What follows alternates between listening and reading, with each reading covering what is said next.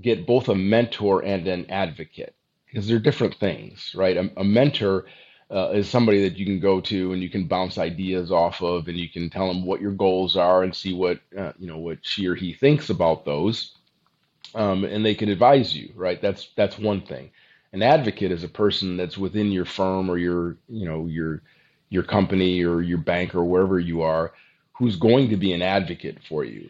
People think that your excellence will um, show all the time. People will know how good you are, and Shelby is. She's she's she's quite excellent. She's very smart. Um, and one of the things I tell her is it's not enough. You've got to have people who know how excellent you are and who will advocate for you.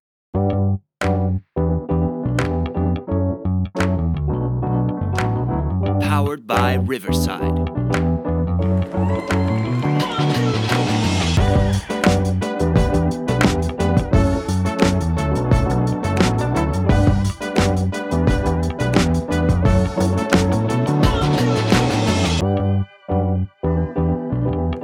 Hello and welcome to another episode of the Road to the Top podcast, where we talk to world class performers about the road to the top of their specific industry arena. On today's episode, we talk to Lewis Steverson, Executive Vice President and Chief Legal and Administrative Officer with Corning Incorporated.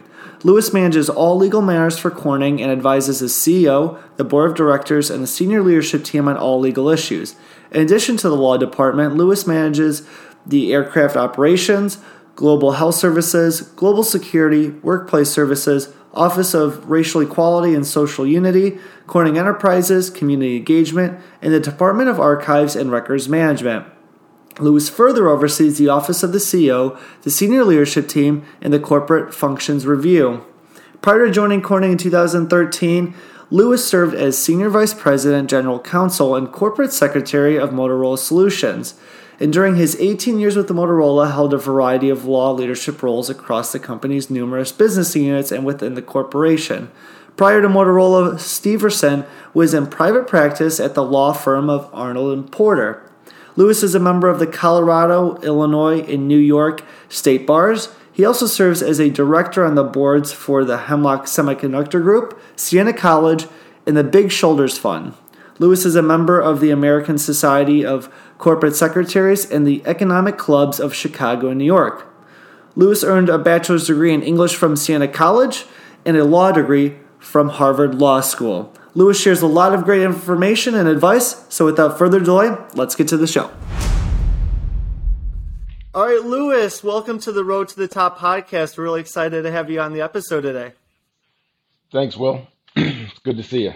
Yes, you as well. And so, just for you know the audience, Lewis and I have known each other for over ten years, if you could believe it now, Lewis. So, I I know a lot about your background, and it's I think this is a great platform for you to be able to share your career path with others.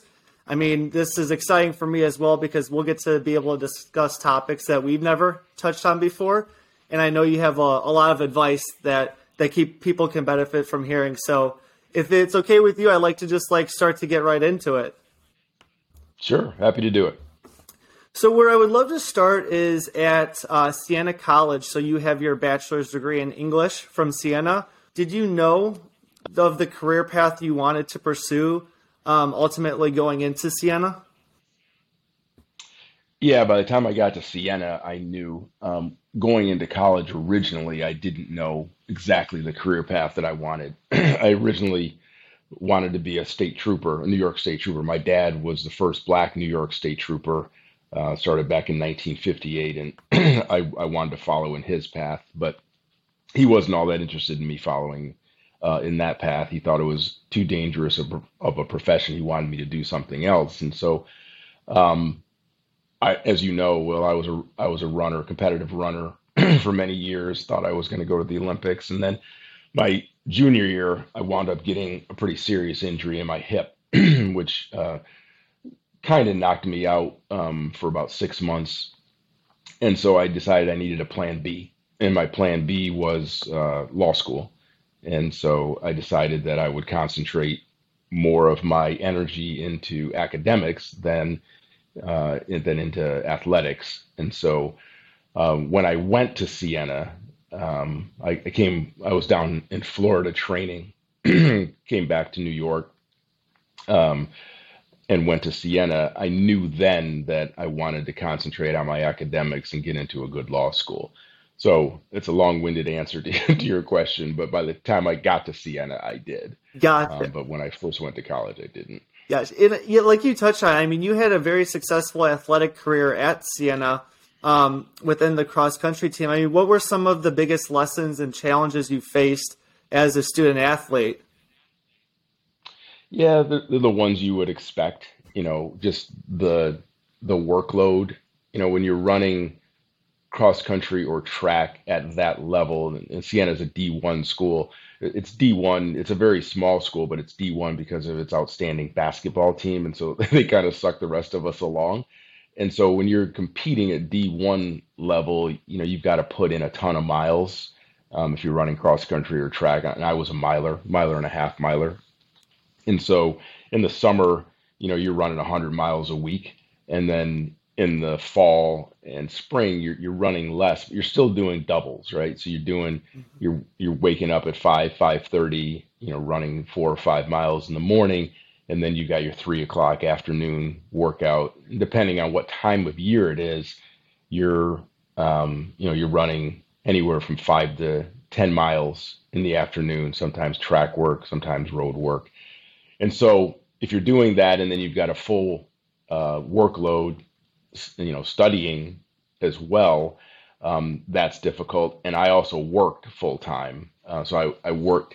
Uh, although it's it, it doesn't it's not as bad as it sounds. I worked at a place called the Racket Club, and so I sat at the front desk and I collected people's IDs and handed them towels, and so I was able to study while I was doing that. So I was working full time, studying full time, and running full time. And so um, just balancing all of that was, you know, it was difficult. In hindsight, it doesn't seem as difficult as as when I was actually in it. Um, but yet, yeah, that's kind of the that's uh, the hardest part. The hardest part of being a student athlete, I found. Yeah, and I think a lot of people can resonate that because it's a lot of responsibilities, and you're competing at a high level and you know at college like there's there's a lot of different i mean college courses in itself can be ex- extremely stressful so managing all that i'm sure has helped you with time management that you've brought over to your professional career. I mean would you say that's a pretty good a pretty accurate statement? Yeah definitely. You know you what you wind up doing um, well, what I wound up doing while I was in college was I prioritize things, right? And so you, you figure out what is the most important thing that you need to do in that day or in that week or in that month, right? And you prioritize that. And I do the exact same thing. Um, interestingly enough, I, I do the exact same thing in my work life, but as for my work life balance, I try to do the same thing. So I, you know, when I work out now, uh, obviously I don't, I don't, work out anywhere near the level of what I did when I was in, in college. Um, but I tell myself, you know, it's not a question of, um, if I'm going to get my workout in. It's a question of when I'm going to get my workout in because I, I still want to make that a priority. And so I typically will do it first thing in the morning. I'll do it after I get home uh, home from work. But it's the same sort of thing, right? You just got to prioritize what you what you think is important um, from a professional standpoint, a personal standpoint. Right, right. That's been an overwhelming theme that we've found like throughout the podcast. Is a lot of it's just been about balance, right? Like there's a everyone has a lot of responsibilities and you just up, it's up to you to be able to prioritize you know what needs to take your time because time is valuable each day. So that's i think that's really great advice. You're the next stage after siena so you went to harvard university to get your law degree. Can you kind of tell us the story of how you ultimately decided on harvard? Yeah so um, two two ways. My sister um, who was uh, i consider to be the smartest person in my family um, i come from a, a, pretty big family. I have six sisters, uh, no brothers. I'm right in the middle, and, and, Janet is the sister that's just older than me, and she's just naturally gifted. She's a very, uh, very smart person, and I always just, you know, she was kind of like my surrogate mom, and I just followed her around. And I'm so competitive, as you know, Will, that um, I didn't actually have to be as smart as Janet. I would just compete with her because I'd see what grade she got, and I would try to do better than than she did. Um, and so she went to Harvard. She graduated from Harvard Law School in 1986, and I visited her a few times while I was there, and I thought it was cool. I never really thought that I would be able to get in because, as you know, as I said, I was concentrating more on athletics than I was on academics, and um, but then at Siena, my grades, I concentrated so hard on my grades that ultimately, you know, I, I, I got them to the level where I could get into Harvard. And so one of my professors, uh, she was a nun, it's a Catholic school. She was a nun, and she said, you know, you could probably get into the best law schools in the in the country if you just you know study hard for the LSAT and do well on the LSAT. And so I I did, you know, I did very, very well on the LSAT, and um, I you know I graduated uh, number one in my class, and you know was an all American athlete, and so those things helped, uh, you know, to get me into to get me into Harvard. Yeah, no, that's that's really interesting. I mean, and I would imagine that once you get into Harvard, everyone's resumes probably look very similar, right? Because it's the top it's the top people at universities all across the country, right? So, what did that do to maybe like your mental you know mindset going into it like man everyone around here is really smart did that have any impact on you yeah huge impact it, it's probably one of the best things that happened to me because as as you say you get there and you look at all these other people it's a big class there's 540 students in each class still and everybody their resume looks just like yours right they they're number one in their class um, they did really well on the admissions test, and they've got some other thing going for them. You know, mine was athletics. Other people have other things. They they worked for a while. They were in government or whatever, right? And so everybody looks basically the same. um, and then there are freaks, you know, people who are just, you know, blips that are just, you know, some of them are literally geniuses, um, and some of them are just super smart you know, I've got there are a few people in my classes, as you know, who um, went on to do really great things, and those people sitting beside those people is a humbling experience. I mean, there were, there were times sitting in class, and you know, I, I consider myself a reasonably bright guy, and I'm sitting in class, and I don't really even understand the conversation that's happening. Um, and so that's a, for me, it was a necessarily humbling experience, you know, because you go in, you kind of think you're hot stuff, right? you're like, well, I got into Harvard Law School, blah blah blah, right? I've done all this other stuff, and, then you get there and you're like, you know, I'm just like everybody else, right? And so, and and not as good as some others, right? and so you're like, hmm, okay. And so for me, it was good. Um, it it humbled me in a way that I needed to be. It's not like I was arrogant or anything, but it humbled me in a way that has served me well um, in my professional career as, as well. That you know you're you're surrounded by people who do great things and are super smart and you know you're just one of the people that are doing those things so it's nice. Yeah and for i mean i know you get asked this a lot but there were like you mentioned some pretty notable classmates that you had. You just share you know with the audience who some of those folks were? And you know ultimately i think you know what i would like to just get a better understanding of is you know did you did you were you able to form like a close study group? Like I'm just picturing people in law school right now. Like, how do you, what, what advice would you give them to like really surround themselves with people to help them get through that, that process? Because I mean, law school is very difficult. So any advice there? Yeah. Yeah. So I'll, uh, I'll start where, where, where you ended, and then I'll go back to some of the people that were in school with me, uh, that I was in school with.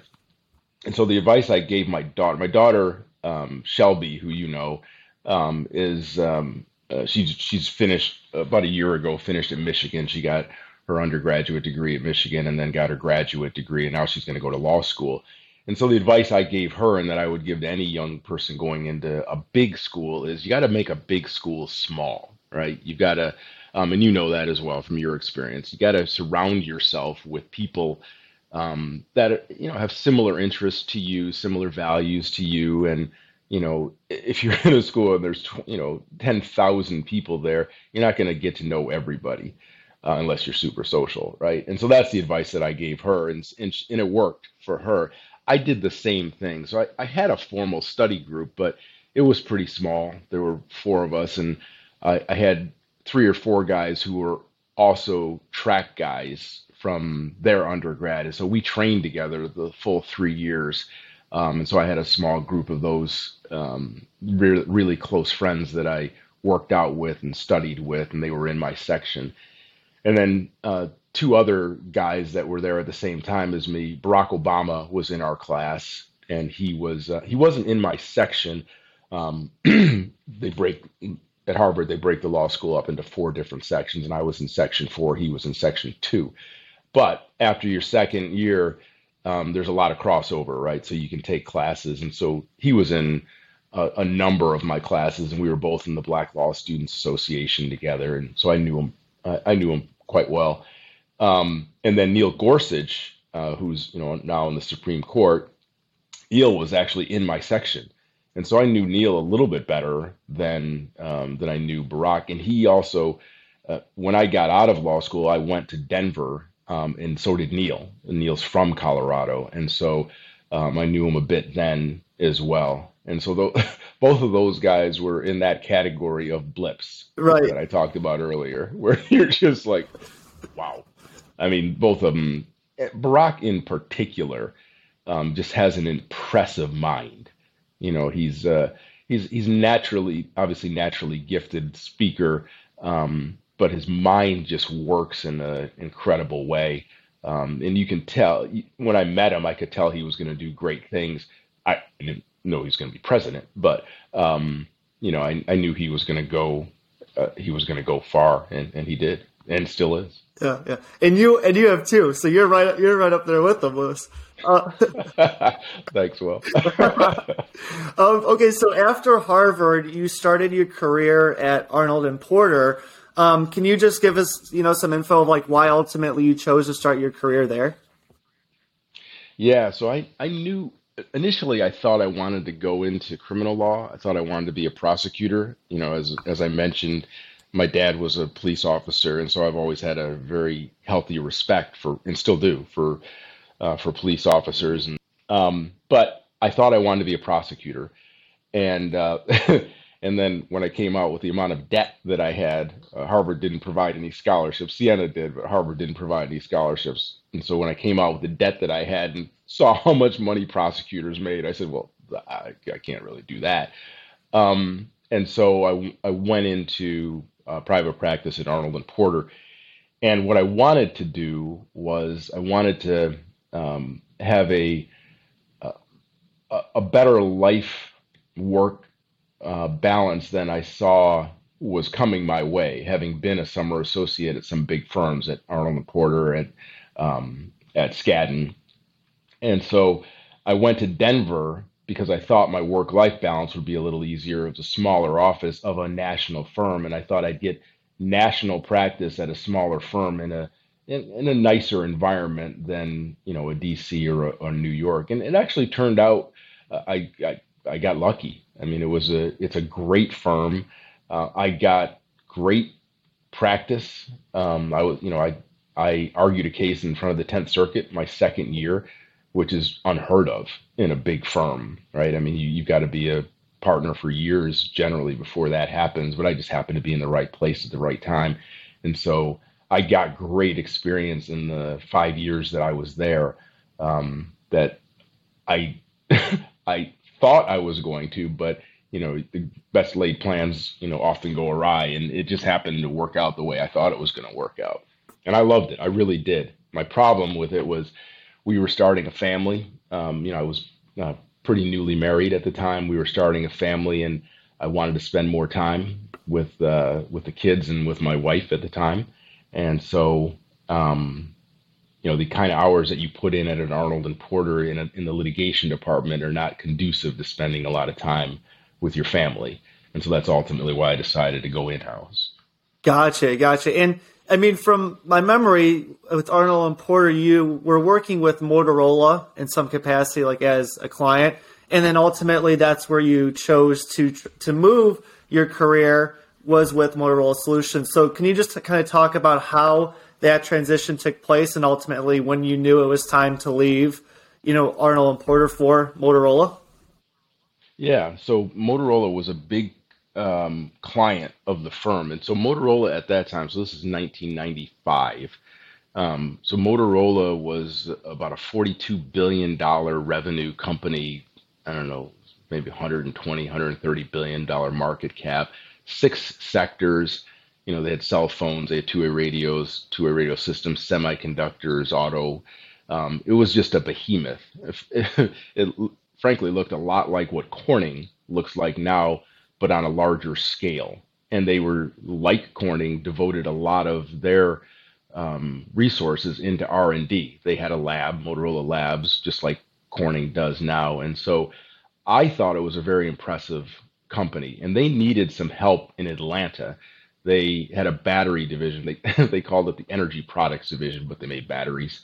Um, and at the time is when lithium ion batteries were first being used in mobile phones, and people who weren't that familiar with batteries didn't understand that lithium ion batteries, if you overcharge them, they tend to explode um, and you know catch on fire. We didn't call it that. We called it uh, rapid disassembly with emission of light and heat.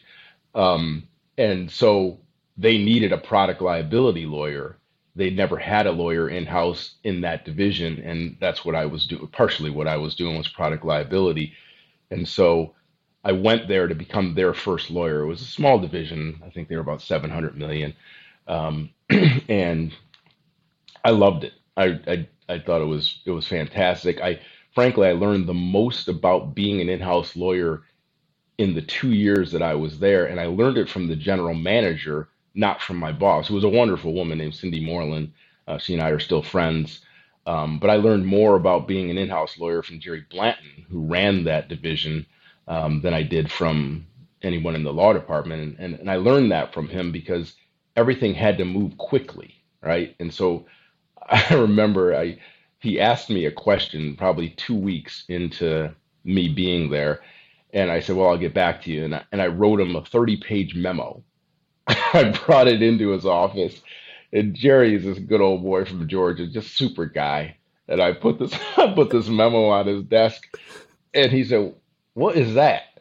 And I said, "Well, that's your answer." He goes, my answer to what? I, said, I, said, I said, Jerry, that's the answer. You asked for the, you know, the question that you asked, and here's the answer. And he picked it up and he threw it at me.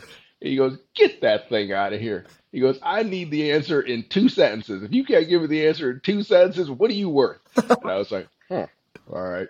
And so I came back and I gave him the answer in a paragraph, and he was okay with it. Um, but that's what I learned, you know, about being an in-house lawyer. You got to move at speed, and you know, you gotta you gotta know your stuff going in. You know, you, you don't have the luxury usually of you know researching for a week and preparing a, a well-crafted memo. Sometimes you, you still have to do that, um, but 99% of the time it's just quick, right? You got to give them an answer, and then you got to go back and confirm that you were right. Um, but those were good days. Working with Jerry and that crew was was a lot of fun. I learned a ton. Yeah, yeah. And I mean, so your transition from Motorola to Corning. I mean, as the intro of the podcast illustrate, I mean, your role covers a lot of different business units, and I'm sure. Like as you touched on learning about the business and the different aspects of it, like when you entered into Corning, how did you get up to speed on everything that you know the business, the different business units, and ultimately Corning's you know future goals, and ultimately like your role within that. Can you just kind of talk about you know you step in the door at Corning, like how did you get acclimated with everything? Yeah, so let me let me just back you up a second and, let, and tell you a little bit about my experience at Motorola after Energy Products, which led to being able to do mm-hmm. what you're asking me about at at Corning. And so what I did at Motorola was I, I decided that I wanted to become the general counsel, and I had a 20 year goal. I, I, I said I, I want to do this in 20 years. And Peter Lawson, who was the GC at the time, um, uh, took an interest in me for whatever reason, and I was I don't know how many levels down from him, like nine or ten levels down, and I I met him once, and and so I you know I was looking around and say, well, what am I going to do in this company? And I said, well, that's the top lawyer job, and so I I want to do that. And so I, what I did was I learned everything I could about every business. And so I would, if a opening came up in another division, I would apply for it.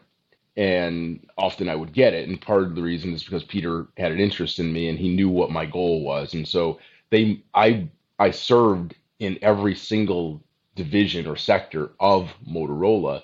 And then ultimately in 2010, uh, which was about, I guess, four years earlier than my actual goal, uh, right place, right time, um, they made me the general counsel um, in 2010. And then we spun off the mobility division. And, you know, the, the rest is kind of history. And Motorola Solutions is what Motorola Solutions is. And Greg Brown and in that team are doing a phenomenal job with the a much smaller company. But in any event, so that's that's how I learned about the business. Then um, learned learned finance, understood finance and its role, um, understood you know P and Ls and balance sheets and things like that that they don't really teach you in law school. Well, they might have classes on it, but I didn't take them. Um, and so that's what I did at Motorola. And then when I came to Corning, um, Corning is so different substantively than Motorola that I had to learn everything I could about a completely different technology. Motorola was primarily about radio frequency technology and I and, and battery technology as well. And I just I soaked all of that up and learned everything that I could about that. And then I, when I got to Corning, it's about material science, right? So it's about glass, it's about ceramics, it's about glass ceramics, right?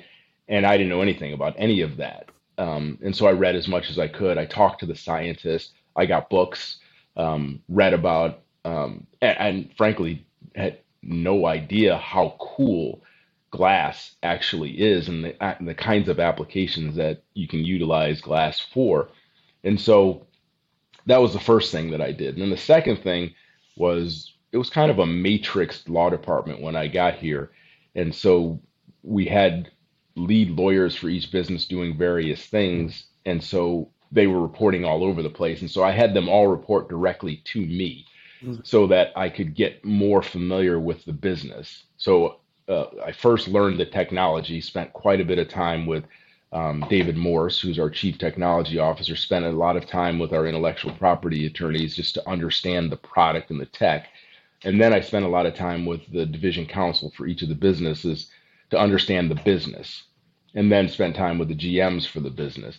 So I didn't have the luxury that I did when I was at Motorola to actually, you know, work in each of those businesses.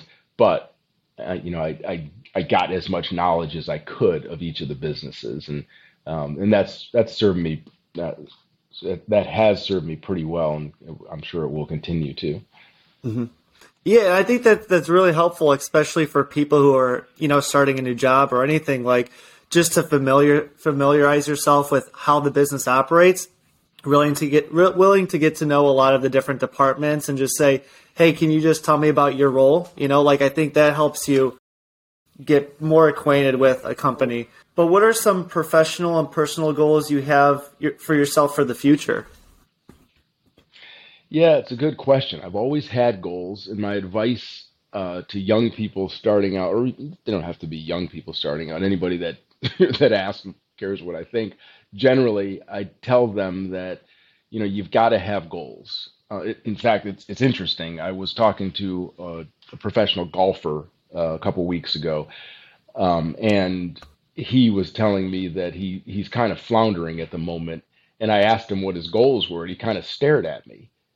and I, he's a young guy; he's in his you know late twenties, early thirties, and and he said, what, do you mean? And I said, Well, what are your specific goals? What are your goals for your tournament next week? What are your goals for the year? Do you want to be, you know, top 10? You want to be on the money list or whatever? He goes, I don't really have anything specific. And I said, Well, if you don't have anything specific, you don't know what you're shooting for.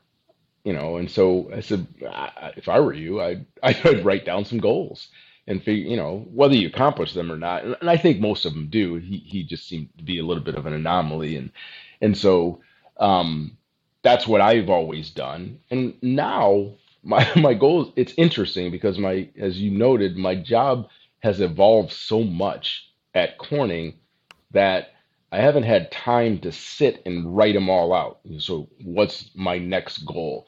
My goals at the moment are really more related um, to the company like helping the company achieve its potential than me achieving anything in particular. And we're at this inflection point. The company is is just doing so well, and we've got so much runway in front of us um, that we're at this inflection point from going from a smaller company. You know, when I joined, we were about seven billion dollars, um, and this year we crossed over fourteen billion. Um, and you know we're on our way to 20 billion in a few years and and further than that. And so my goals right now are to help us in that transition. And we started down that path in 2020 we did um, we we modified our corporate operating model. Uh, we put in a chief operating officer Eric Musser, who's doing just a phenomenal job. We we put in we reorganized our businesses into this, these things we call market access platforms, and then we reorganized all the administrative functions as well. And so effectively, we divided the company into two, into operations and into um, administrative. Eric handles all of the um, operational stuff, all of the businesses and the factories, and then um, I, for the most part, handle the administrative stuff. They don't all report directly to me, but I'm responsible for making sure that they get critical review of what their goals are for the year. But um, we do this thing called the corporate functions review, where we pull everybody in um, periodically, at least once a month, where we re- we start at the beginning of the year, where we review um, their strategic priorities, uh, what their tactical priorities are for the year, what their budgets are, and we give them critical review throughout the year and measure how they're doing against those, which is something we've never done before, and it's working out really well. So my goal, my first goal, is to ensure that that happens. You know, that we effectuate the new corporate operating model that we've put in place. That's a, again a long-winded answer to your question, um, but that's kind of my those are my goals at the moment. Yeah, no, no. I mean, it's it's. I think it's great advice in terms of goals because, you know, ultimately any position you hold within a company, like, I think if you want to be successful, you want to go above and beyond, you know, what your job description is, and figure out, you know, what is your role, and how does it relate to the firm's ultimate, you know, goals, and how do you align yourself within that overall goal. So, and I think you know, as a as a fellow runner, like you could kind of um, sympathize or you know understand like you know a lot of people have goals to like run a marathon right? But you can't just do it overnight. Like you have to build a training plan. You have to be disciplined and you have to do months of preparation right? So you know i think you know good advice that you touch on with goals is you should write down your goals but then you know try to build out a plan and make tweaks along the way because ultimately it's I think going to be your habits, you know, on a daily basis that are going to ultimately help you know determine success. So, you know, any any kind of final advice that you have for people who are just starting their careers? That I know I know you've given given a lot of advice to um, to your daughter, but anything else that you think you know that you've heard along along the way that would be beneficial? Yeah, you know, I you're you're right. Setting goals is super important, and you know they've got to be. They don't, you know they don't have to be huge, lofty goals, right? I mean, they could be simple goals, right? It could be you know your one year, three year, five year plan, and then have specifics within it. And, and you're you're also right about setting a foundation. And so I I'm constantly telling people, and I tell Shelby uh, this all the time. And Sydney, Sydney's not in the same line of work. You know, she's not aiming to be a lawyer, but she's got her own goals that she's setting and so I tell them both, you, have got to set these foundational goals and you got to understand what it is that you're you're trying to do. And the other thing I, I tell people all the time is uh, if you can get both a mentor and an advocate because they're different things, right? A, a mentor uh, is somebody that you can go to and you can bounce ideas off of and you can tell them what your goals are and see what uh, you know what she or he thinks about those um, and they can advise you, right? That's that's one thing. An advocate is a person that's within your firm or your you know your your company or your bank or wherever you are, who's going to be an advocate for you. I find, and I tell Shelby this all the time. Um, she, she suffers from this, as I think I did early in my career as well. That people think that your excellence will um, show all the time, people will know how good you are. And Shelby is. She's she's she's quite excellent. She's very smart. Um, and one of the things I tell her is it's not enough. You've got to have people who know how excellent you are and who will advocate for you. Mm-hmm. And so when positions come up, they say, Well, I've worked with so and so on this particular thing, and, and I know that she's got these qualities, and I know that she can do this, and this is what we need to be thinking about for her. And when you have those within a company, they're incredibly helpful to you. So that's the one of the one of the so the second thing I always tell young people. and then the third thing I tell people is you've always got to be looking for the next thing you're going to do, whether it's within your current job or your next job or your next company. You can't be afraid. Uh, and this is kind of anathema at, at Corning because we we tend to come here for life, right? We people don't leave, but you can't be afraid to think about leaving, right? We don't want anybody to leave at Corning. We want people to be here for their full careers, but you can't be afraid that somebody might leave, right? or that you might leave. And so I say 95% of your time you should be spending thinking about the current job that you're in, and 5% thinking about the next job that you're going to, whether it's in the same company or whether it's even in the same role. Um, and I, I still find myself doing that. I think about, you know, what's next?